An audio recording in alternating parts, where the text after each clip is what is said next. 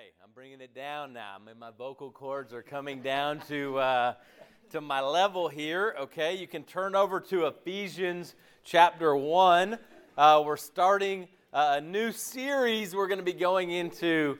Uh, uh, we're going to be in the book of Ephesians. So here's what you can do uh, for the next six or seven weeks, whatever it is. You can study in Ephesians. You can read through the book of Ephesians. It's, it's a short book. I mean, it's six chapters. It's jam packed full of good things. You know what some people say about the book of Ephesians? It's Paul's like best of letter. It's like the best of Paul. It's like he dumped everything that's the best of what he's taught into the book of Ephesians. And so we're going to be there. So I would really encourage you read it. You know what you can do? You can actually you could read it every day if you need to, and it won't. La- it, that will not take a ton of time. Okay. if me saying that has just put a burden on you that you're like, oh my gosh, one more thing. Okay. Listen, that it's me saying it, not the Lord saying it. Okay. I'm just giving you some thoughts. Some of you may think, wow, that was great. That's what I'm going to do. Uh, others of you are like, you know, you're cramping up thinking of reading this book every day. All right. But, you know, you you figure you out, okay? I mean, that's the best thing to do. So uh, this will be coming up here in a second. Um, we're getting there. Um, if it's me having to do with anything with technology and Keynote and all those things, Keypoint, uh, then uh, uh, it, I will mess it up somehow. Uh, so uh, anyway, I see Joe feverishly working back there. Don't look back! Okay? I saw Patrick. The first thing he did was look back. You know better, Patrick. Eyes forward, people. Okay? I opened it up. It's so if you look in the downloads, but it should be open uh, behind the Pro remote. But if you look in the downloads, it's it's the last thing downloaded. That's it right there. That's the picture of our goofy brothers right there at Men's Weekend.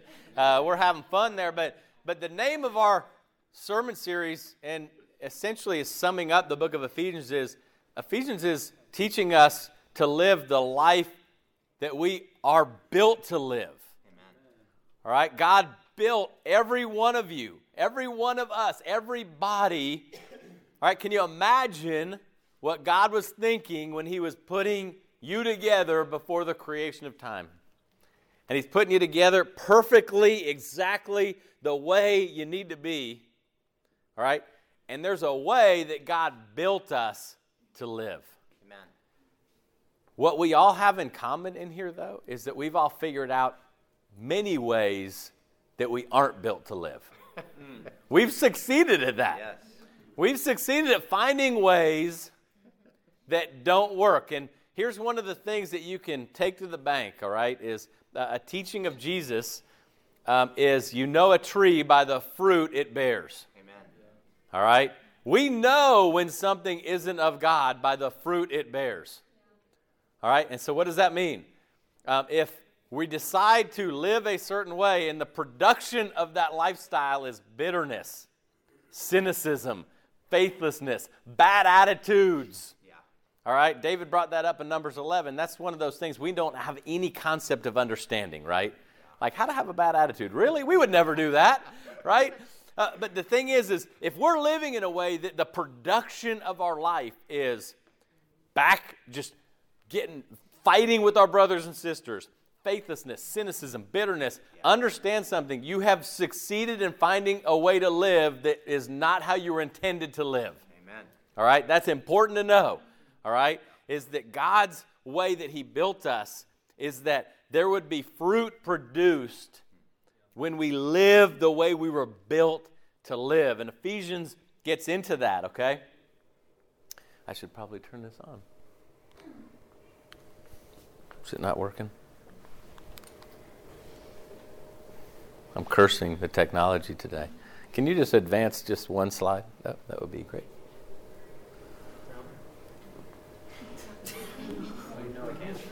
Alrighty, that's okay. That's a okay. We're gonna go. We we will continue. Oh, that's two. I think that's two. There we go. All right. Let's bring everything. I'm back again, okay? So it's A.W. Tozer, not A.W. Tower, that said this. Okay, so you guys, you guys might go home and say, "This is a really cool quote." I'm going to look up A.W. Tower. He won't be on the internet, and if he is, he probably isn't going to be the guy that said this quote. All right. Uh, here's one of the things that he said. He says, "I can safely say, on the authority of all that is revealed in the Word of God, that any man or woman on earth who is bored or turned off by worship is not ready for heaven." All right. I mean, that's a pretty powerful thing. This is what we're going to get into right here in Ephesians chapter 1 because as, God, as, as Paul writes in this book, what's really cool is he does the opposite of what I think our inclination is. Our inclination oftentimes is to go practically first, like, hey, do these things. All right? Behave a certain way. And that may be something you're really well acquainted to in Christianity, which is very similar to what Dave brought up. Sometimes we can come to church and be a part of an organization and feel like, okay, as long as my behavior's good, then God is happy with me. And then we become this group of people that we just try to modify our behavior so we're happy with everyone. So if there's certain behaviors we all agree on, then let's just behave that way. Paul starts in the opposite way. He starts right in the middle. He's, he gets into our hearts. And he starts right there and he's like, listen, if there's going to be change, behavior is going to need to change. But it's going to have to have to happen from the inside out. Amen. Like it's going to have to be deep, like rooting out some really deep things here, okay? So in Ephesians 1, he's, he's writing this. What's important about the book of Ephesians? First of all, um, if you're a Christian, you've got to be committed to knowing your Bible. Amen. All right? For many of you that have been Christians for longer than like a year, when you hear the book of Ephesians, you should hear, like, okay, I know where to go in the book of Acts. I know where to go. I remember when Paul was in Ephesus. And I remember where that is, and I can go there and get some background into the book of Ephesians, all right? I can, go into Acts 18 and 19 and 20. I can go there because that's just simply making connections in the New Testament, okay? That's an expectation we all should have for ourselves that we're handling Amen. the Word correctly. This is probably a letter that would be considered a circular letter, okay? What that means is that uh, Paul sent it to the church in Ephesus and he intended it to make its way around to churches. So it might not be something specific specifically happening in Ephesus. But it was this general letter that's meant to be read by all of the churches to really get to this point of what he's teaching here, okay? There's a lot in Ephesians 1. There's a lot. But there's a statement that Paul makes four times in the first 15 verses. He makes a statement and he talks about praising the glory of God. And that sounds very like, that sounds like Christianese, right? That's what we call, like, that sounds so spiritual. Like, if you came in here and somebody said, you know, how are you? Hey, Josh, how are you, man? He's like, praising the glory of God. Two things would happen. Number one, you'd be like, all right, let me go find someone else to talk to. this is going to get too deep in a hurry, okay? Or you were like, you know, not sure what that means, all right? Uh, blessings, brother. You know, I mean, we get into this. We, this terminology right here is so important that we bring this into our world today, all right? Because to Paul, his, his point here, and to the point of even this, what A.W. Tozer is saying, is that when we don't understand what it means to praise the glory of God, we can't grow. Like there's no growth, there's only humanism to fall back on. There's nothing else to, there, there has to be this desire to worship God and to praise His glory. All right, we have to learn as disciples, and what we hear from Paul is Paul loves God's glory. Paul loves God's glory. Let's read in Ephesians 1 these, these different places. So in Ephesians 1, verse 3, Paul says, Praise be to the God and Father of our Lord Jesus Christ, who has blessed us in the heavenly realms with every spiritual blessing.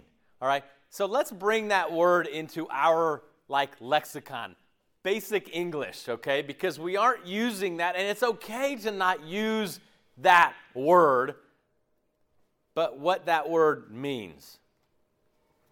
It's this enthusiastic, accurate, just announcement of something. That's praise. All right? That can be done verbally, that can be done with our lives. It's this accurate, enthusiastic announcing of something, is praise. And he says this Praise be to the God and Father of our Lord Jesus Christ, who has blessed us with every spiritual blessing in the heavenly realms. That means it's happened right now. Paul is saying, man, bless. Paul is saying, man, praise God. Because you know what he's done to you, Patrick, you know what he's done to you, Joe, you know what he's done to every Christian is he has blessed you and me with every spiritual blessing in the heavenly realms. All right, the heavenly realms means in the unseen world, in what we don't see. Can you imagine, like, when we stop praising God for that, what happens to our spiritual life? Yeah. Like when we aren't enthusiastic about, you mean, wow, God, you have blessed us. This is what Paul is saying. No, praise be to God. This is what me and you, we've got to get really good at is praising God. And Paul is starting out, he's like, praise him. Verse 4. Think about what he's saying here.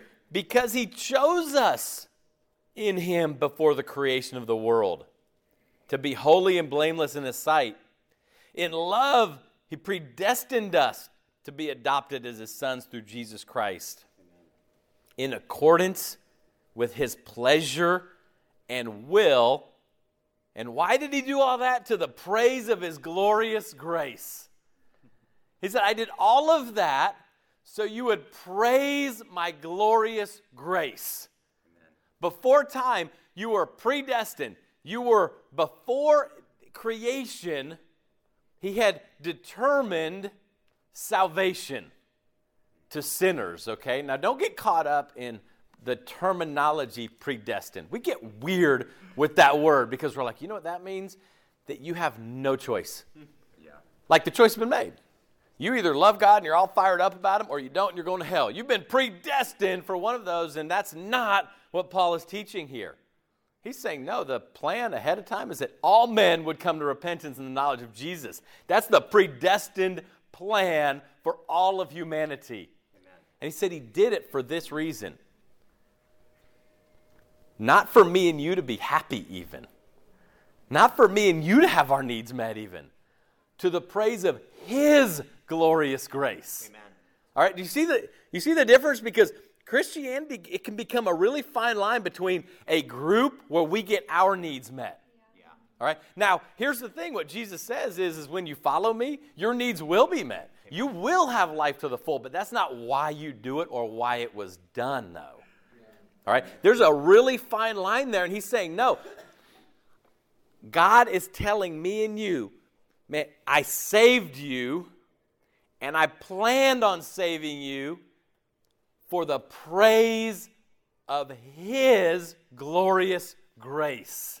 All right? There's, that should like inspire something inside of us to go, oh, wow, that's the, re- this is amazing here, okay? So that's verse 3, verse 4. We go down to verse uh, 7. We can, we will we'll go from there. In him we have redemption through his blood the forgiveness of sins in accordance with the riches of God's grace that He lavished on us with all wisdom and understanding, and he made known to us the mystery of his will according to his good pleasure, which he purposed in Christ to be put into effect when the times will have reached their fulfillment to bring all things in heaven and on earth together under one head, even Christ. In him we were chosen, having been predestined according to the plan of him who works out everything in conformity with the purpose of his will, in order that we, who were the first hope in Christ, might be the praise of his glory. Amen. And then you go down further, he gave you the Holy Spirit in verse 14, it's a deposit guaranteeing our inheritance until the redemption of those who are God's possession to the praise of his glory.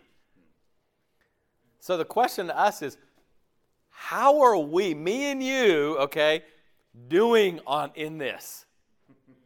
We're going, God, you gave me the Holy Spirit. Like, in, in a certain way, it's true. He gave us the Holy Spirit to empower us, equip us, guide us, but the overriding reason is so his we would praise his glory.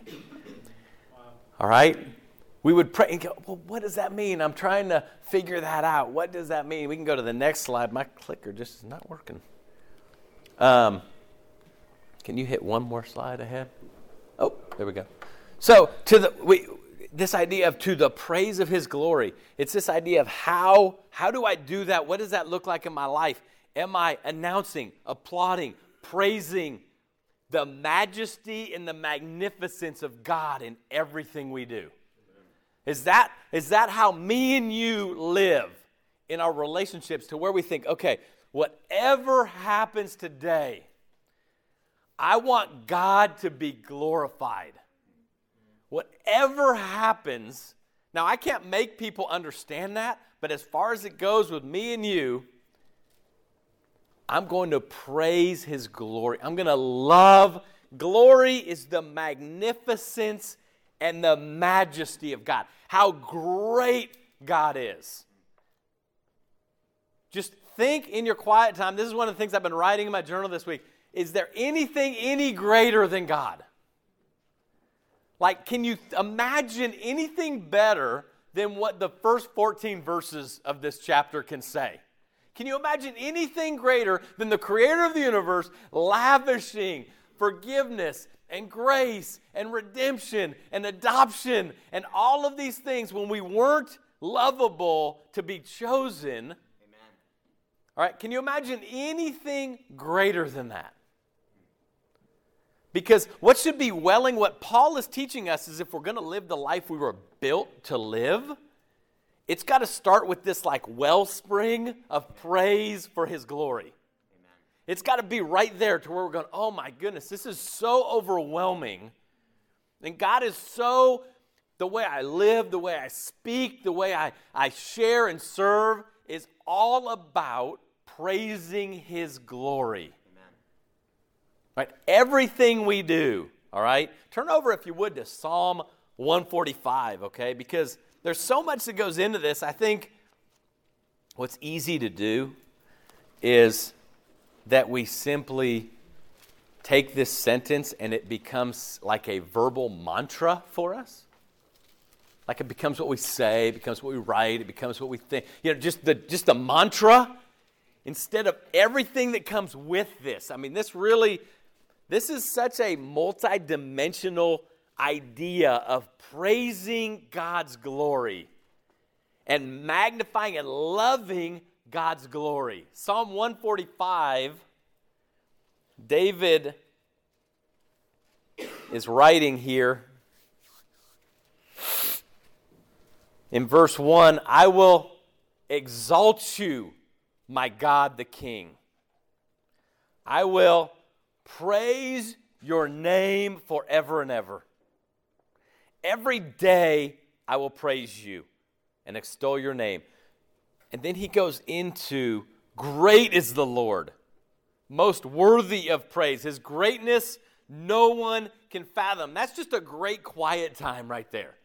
Like that one verse, God, your greatness, we can't even fathom. We know you're great. we can't fathom how great you are. Like it's so okay. Have you ever thought of an idea? Like for me, it's the concept of eternity.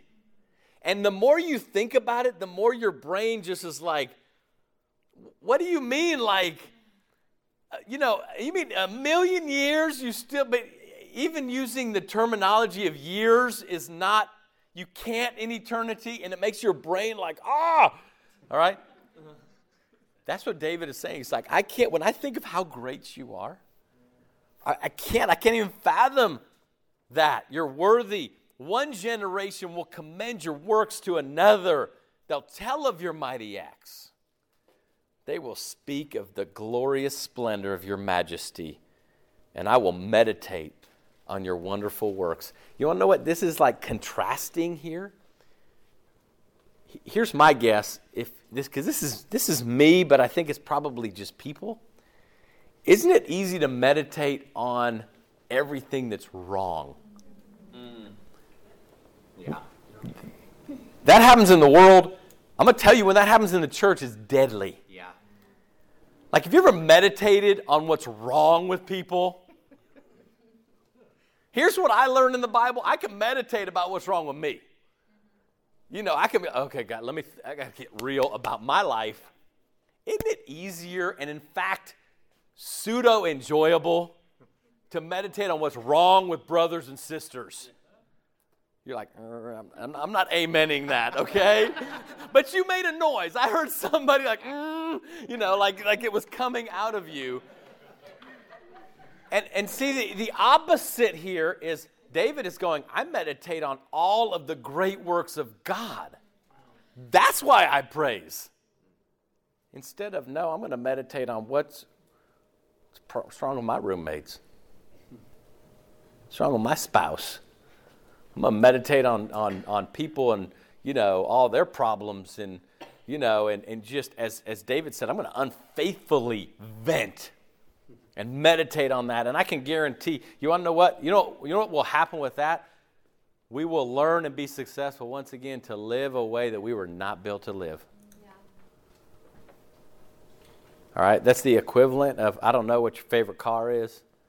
If you got like your dream car, you got some kind of super whatever you know, truck or car or sports car or something, and the first thing you did, like let's say you got your old super duper Corvette or something like that, you're like, you know, the first thing I'm gonna do, I'm gonna go and put some diesel in this truck, in this car, in the, I'm gonna put some diesel in this thing, which Olivia tried, okay? I, I forgot about that, Olivia, but you reminded me, okay? And and here's the thing is is is is how'd your car run after that? Right, okay? And here's the thing meditating on like all of the junk and, and, meditating about what's wrong with everyone else. You want to know what that is like? Just diesel in a car, okay? That's not a diesel car, okay? It just doesn't, we will succeed in finding out how we were not built to run, okay? God's saying this is how we were built to run, praising His glory. You, you want to run like a finely tuned automobile, man? Like, you know, the engine just purrs and it's smooth and everything praise his glory. Like, let's be great at that. All right, let's really be great. And he says, uh, verse 6 They will tell the power of your awesome works, and I will proclaim your great deeds. They will celebrate your abundant goodness and joyfully sing of your righteousness. It's interesting that, that oftentimes how good we are at really like welling up praise and loving God's glory, it actually can be noticed by people by how we sing, how we like act, what our enthusiasm level is even. Okay, because David's writing here and he's saying, hey, man, here, here's the thing. We're going to celebrate, man. You want to know what? When me and you get really great at praising the glory of God, he says, you will celebrate. That's a good thing, isn't it? Everyone, you, we love to celebrate, right? It is fun to celebrate. We got to celebrate a fun wedding, right? That was just fun, all right? I mean, it's we love to do that. Could you imagine if every part of your life was like that? Like you go to work and you're like, okay, I don't anticipate that my work is going to be like a party. But but the way I'm running on the inside, it's like a celebration. It's like, man, okay, I get to magnify God to the world with how we live. Okay? That's the it's this it's this issue of humility. But let's look over, let's go all the way back to Revelation chapter 4, okay? Uh, because part of this idea, this is this is the thing right here is loving God's glory, loving his magnificence, loving his majesty, loving him being the king, all right? It's a worship thing, it's a humility thing, okay? This is this is a heaven thing. This is us getting ready to go to heaven, right? Revelation 4 verse 8, he's talking about these crazy, I think scary things in heaven, all right? But animals and lions and oxes and and he says each of the four, yes. Each of the four living creatures had six wings and was covered with eyes all around, even under the wings. Day and night, that, day and night, they never stopped saying, Holy, holy, holy is the Lord God Almighty, who was and is and is to come. Whenever the living creatures give glory, honor, and thanks to him who sits on the throne and who lives forever and ever, the 24 elders fall down before him who sits on the throne and worship him who lives forever and ever, they lay their crowns before the throne and say, You're worthy, O Lord and God, to receive glory, honor, and power. For you created all things, and by your will they were created and have their being. Uh, can you picture that? That is like one of the coolest things where you have this crazy six winged beast with eyeballs all over the place singing, Holy, Holy, Holy. That's a crazy song leader right there. You know, you know, holy, holy, holy. And then it says, when that happens, the 24 elders who all have this worldly authority, they bow down and take their crowns off. And they say, God, you are worthy of glory. All right? As long as our crown is on, like that's what I deserve, like when the world revolves around me and and and I'm so like worried about what I deserve, you know, this is what I deserve, this is what God you need to give me, this is what where God the Lord becomes the servant of me. All right? And I'm pouting when I don't get what I want and I'm, you know, just all of these things. That's because we still have a crown on our head and, and, and we're going, no, you don't get the crown. I have the crown. And he's saying, no, listen, in heaven, you, you take the crown off. And you remember, no, you get the glory. You are worthy of glory. I take my, and that's part of this too, is we've got to take our crown off Amen. every day. Like every morning, like the crown has to come off and go, this is no longer what I want today. It's your will that, that, that, will be done today, God. It's no more of what I, it's what you want and what's going to glorify you today, okay? This is, this is the starting point for Paul. When he said, man, if you want to be like that, just awesome, just whatever it is that runs on all cylinders, Amen. all right? He's saying this is where we've got to start. We've got to be great about glorifying God, loving his glory, praising his glory. And in 1 Corinthians 10, if, if in your mind you're thinking, yeah, but that sounds very like just frou frou, kind of frilly, like, okay, but how is that like active in my life? Like, even if I'm taking my crown off, like, what does that look like? 1 Corinthians 10, verse 32, he gets real practical. And he said, listen, whatever we do, whatever it is, whatever, okay, that's anything we choose to do. That's good freedom, isn't it? Isn't that great freedom where at the beginning of 1 Corinthians 10, Paul says, hey, he quotes them, everything is permissible. That's a good sermon, huh? I mean, you'd amen that. I mean, that would be like an instant amen. Yes, everything's permissible. And he said, but you can do everything you want that brings glory to God. Hmm. Everything. Boy, that gives us some really great parameters, but they're only parameters if we love God's glory. We have to love His glory. We have to love Him getting all the credit. We've got to love Him. We've got to love really loving what He loves. That's a lot of love right there, okay? But it's that idea of just being so um, just in tune with will this make God happy and will this make the world see how awesome God is? All right, now part of the world might go, You're crazy living that way. All right? But this answers questions, okay? If you're, hey, here, here's the deal. If you're single, and this is about why you stay pure in your relationship. Amen. All right? Because the world might pat you on the back when you're impure and when you're in a sexual relationship, okay? Yep. God is glorified when you go, No, Amen. I'm protecting this person's purity. Like, I will guard their purity because you want to know what? Think about it. If you have a daughter, you know, buddy, I will do things to protect my daughter. I'll do things to protect my son too, but my son actually, I mean, you know, he might be able to get in there and like beat some people up and all that kind of stuff, which I don't condone, okay? But but my point is is like, listen, the boy that comes and wants to court my daughter. Okay, and this is just I'm a human being. God is God. I'm like, dude, if you don't protect her purity, I will lose my faith to track you down and kill you. like, I'm not kidding. I'm like, you. I want that so badly. And here's the deal is if I want it that badly, God wants it way worse than I want it. Okay? So it's that idea of glorifying God in our dating relationships, glorifying God in our spouses, in our jobs, and being a man or a woman of integrity. Amen. Is that idea of, you know, the answer to the questions in my life is, well, I want people to know how awesome it is to love God. And like, I don't have to lie, and I don't have to cheat, and I don't have to do these things. Because why?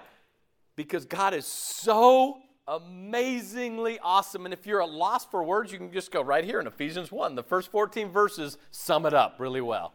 This is what He's done for me. Like, could you imagine not loving that God? Amen. All right? And so it's this idea of everything we do going, if I love God's glory, would I still do what I'm about to do? Amen. Would I still say this to that person? Treat them that way? Would I still, you know, and, and, if you really love God's glory, this is the whole answer. You might have any kind of philosophies about quiet times. But I'm like, man, if we love God's glory, right here teaches us how to praise His glory. This is like, man, I want to get in this thing and I want to dig in because we learn more, okay? And, and Paul goes on actually at the end of Ephesians 1 we're not going to go verse by verse here. But what he does, he says, therefore, in verse 15, for this reason, Paul says, I have not stopped praying for you. Amen. He says, for this reason, but, but Paul does this so great, like this gentle correction. He's like, here's what I'm praying for you for. you know, wouldn't it be better if he was just like, change this? Do this different. He's like, no, I pray for you. I'm going to share with you what I'm praying. I keep asking in verse 17 that the God of our Lord Jesus Christ, the glorious Father, may give you the spirit of wisdom and revelation so that you can know him better. Like that's the every day I want to know him better. Paul's saying that's what I'm praying. That's how we're going to grow in praising his glory and loving his glory. I pray also that the eyes of your heart can be enlightened so that you will know the hope to which he has called you. You know what? Uh, we got weird eyes in our heart, I think, today, because I think sometimes when we think of glorifying God, we think, let's just blend in with Christianity in general. Like that will make God happy. When, when all Christians just agree to be equally apathetic, Yeah. that will make God happy. All right? He says, No, I want your eyes to be enlightened to actually the hope. Like, here's the deal is, is our relationships, we, we may have some really great relationships with some really deeply spiritual people. Okay?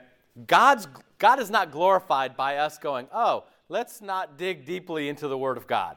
Let's just accept every salvation doctrine. Let's just accept everything and just hope that He's okay with you being a good person. Yeah. He's saying, no, I want your eyes to be enlightened because how God is glorified is when his teachings are taught. Amen. Okay, God is not an apathetic God. He's going, God, if they could just all get like 10 or 15 different belief systems going and then call it my teachings. No. Part of glorifying God is not being ashamed at what he taught. Amen. Like he taught, repent and be baptized for the forgiveness of sins, unashamedly. It wasn't like Peter was going, oh God, repent, be baptized. He's like, no, this is good news. Our world doesn't treat it as good news. Our world treats it as no, there's like 10 different ways to be saved. And I'm like, no, you know what that means? That we're ashamed of God's way. Like all of a sudden, no, no, no, I'm ashamed of what God said. And I'm like, no, let the eyes of my heart be enlightened so I know that this is true hope. Amen. Right? And be unashamed of that, of going, wow, you know how God is going to be glorified when what He decided was most important is what we proclaim. And we go, hey, I'm, I'm out of this. I didn't invent Acts chapter 2. I'm just told to embrace it fully and proclaim it. Amen. He prays the eyes of their heart. He talks about their, God's incomparably great power. He talks about this, this power that's above every rule and authority.